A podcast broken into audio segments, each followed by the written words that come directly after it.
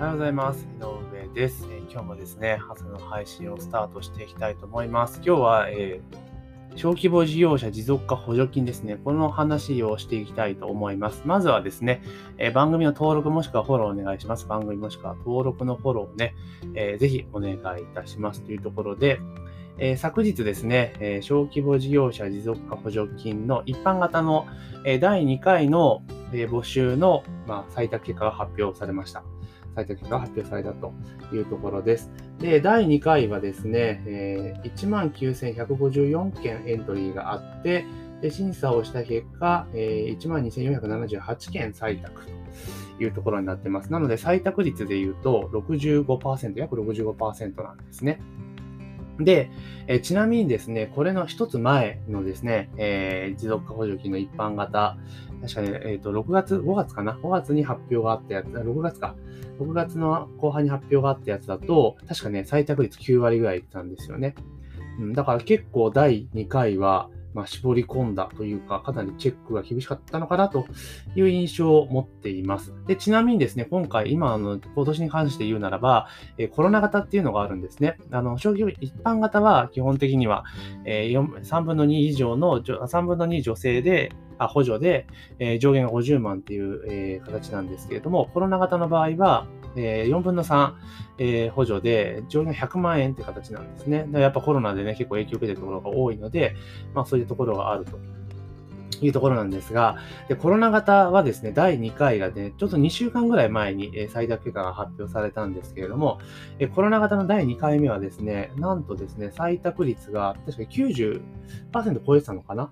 ？90%を超えてたんですよ。だから、えー、っとですね、かなりこの一般型よりもやはり採択されやすいというところかな。で、コロナ型の第2回に関しては、22日にですね、えー、採択結果出たんですけれども、えー、24,380件エントリーがあって、19,833件。当然ですね、一般型よりもエントリー数が多いんですが、えー、採択数も多いと、ほぼほぼ9割、え、ぐらいがですね、採択、8割か、ごめんなさい、8割が採択されているというような状況になっています。なので、やっぱりですね、その、一般型よりも、やっぱご時世的にですね、コロナ型の方が、まあ、比較的、えー、枠があるのかなという印象ですね。第1回終了段階ではコロナ型よりも一般型の方が枠がでかかった、あの、採択率高かったので、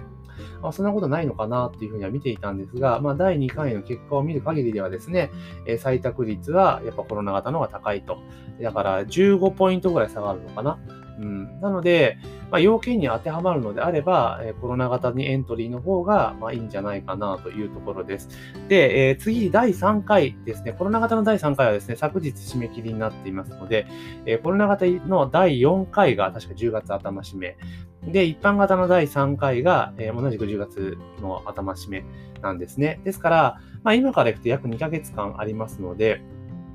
まあね、今回、第2回ダメだった方も、まあ、第4回とか第3回に向けてですね、まあ、エントリーされるのもありなんじゃないかなというふうに思っております。で、コロナ型っていうふうに言われるとですね、あんまり、あの、自分たちはちょっと関係ないのかなっていうふうに思われている方多いと思うんですが、あの、確かね、えー、えー、っと、なんだ、えーあれでしてね、えっ、ー、と、なんだ、ビジネスモデル変革ですよね。だから、非対面営業化とか、テレワーク推進とか、あと、で、サプライチェーンの既存されたのを復旧させるとかっていうのがあるんですけど、まあ、サプライチェーンの復旧っていうのは結構ね、当てはまるところ決まっちゃうし、テレワークっていうのも決まってくるんですが、この非対面化っていうところって意外に幅がすごく広いんですよ。意外に幅が広いんですね。なので、例えば今まで対面で営業してたところを非対面にするとか、ね、例えば、できた企業のところをね、あの対面でやったものをズームでやるとかいうのに切り替えるっていうところでも、え実は、え非対面化に、え合致するわけですね。効率化が図れるっていうところなんですよ。で、これね、結構ね、皆さん勘違いされてる方と多いんですけれども、この非対面型にするコストが一部入っていれば OK なんですよ。あとは普通の繁殖、今までの、えー、持続化補助金と同じような使い方ができるんですね。で、これどういうことかというと、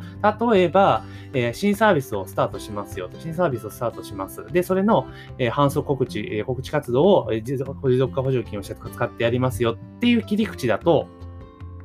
これ一般型になるんですね。ですから、えー、女性補助額は3分の2で、えー、上限50万ってガチになるんですけど、ただそうじゃなくて、そのやるやつは一緒だと。一緒なんだけれども、その集客と、例えば、えー、宣伝と面談とかね、そういうところを、えー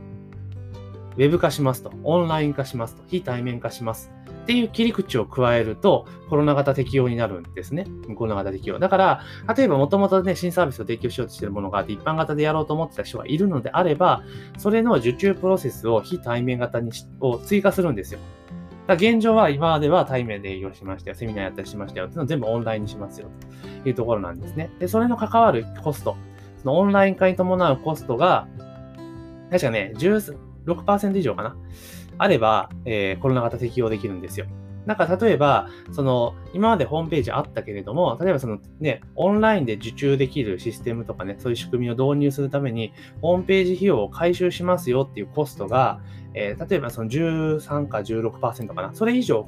入っていれば、もうコロナ型で申請できるわけなんですよね。うん。だから結構この点を知らない方が多くて、で、私自身も、えー、最初はですね、第2回エントリーしたんですけれども、えー、最初は、あの、商工会議所に相談して持ってた時に、まあ一般型でね、いや、コロナ型って当てはまんねえだろうっていうのがあったので、まあ一般型で持ってったんですよ。で、その時に、まあ、職員の方とお話をしていたらですね、これ、皆さん、あの、コロナ型いけますよっていうふうに、えー、教えていただきまして、え、なんでですか？だってこういうのダメじゃないですか？いやいや、そうじゃないんですと。えー、このだから、私は全体のやつをやらなきゃいけないと思うんですが、一部でいいと。だから全体が、だから、100あるうちの、その、オンライン化とかね、非対面化する部分のコストが16%以上含まれていれば、対象になります。で、井上さんの場合、今回、その、受注とか、その、なんか取引とかのね、やり取りとかね、全部オンラインでやるって設計じゃないですか。だから、これ、これ全然もう対比対面化になるんで、えだったらもう、思い切ってコロナ型で出したらどうですかっていう提案を受けて、えー、急遽ね、切り替えてコロナ型で出したっていう経緯があるんですね。で、まあ結果ね、それで採択いただいて、まあ今月からね、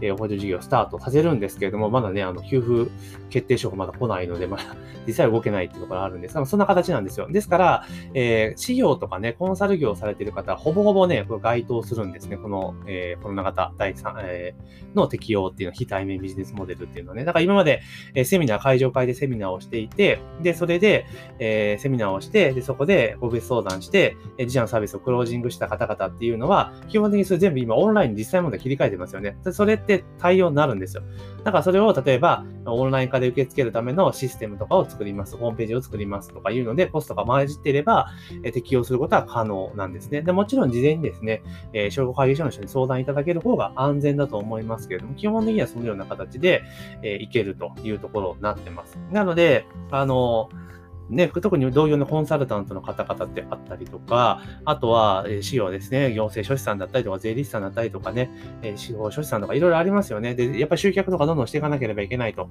ただ今コロナの関係があってセミナーとか思うようにできないぞっていう方はですね、まあこのねコロナ型の持続化補助金を使っていって、その非対面化を導入してしまうと。で、同時にですね、非対面化導入するのはいいんですよ。そんな、そのコストがホームページ作るぐらいでコストわかんないんですけど、ただ、その非対面化しましたよっていうことを告知しないとやっぱり意味が全然ないので、意味がないので、そのコストも使えるわけですよね。非対面できますよっていうような形で。それでやっていけば、極端な話、今までその自分たちの証券っていうのは、ね、自分たち住んでるそばしか、例えばできなかったですね、移動できる範囲でしかできなかったのが、オンライン化することによって全国からね、証券になるってことも考えられるので、じゃあウェブ広告費用を使ってね、告知をしていくとか、いろいろできますよね。なので、まあそういったことに活用していただけると結構いいんじゃないかなと私は思っています。なので、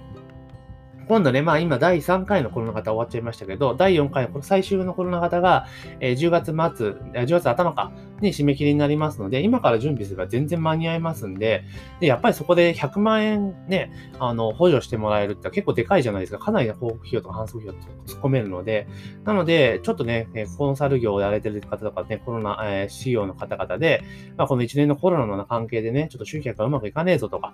サービス提供うまくいかねえぞって方はですね、この小規模事事業者持続化補助金のコロナ型ですね。こちらの方をちょっとね、検討いただけるといいんじゃないかなというふうに思ってます。私一番お勧めしているのは、この補助金とセットで、あの、いや、ウェブ広告で出していくと、それも使えるわけなんですよ。で、ウェブ広告って結構、あの、普通の広告よりも安く出せるので、だから例えば100万円分大げさにしても50万円分広告出したらかなりの効果になるわけですね。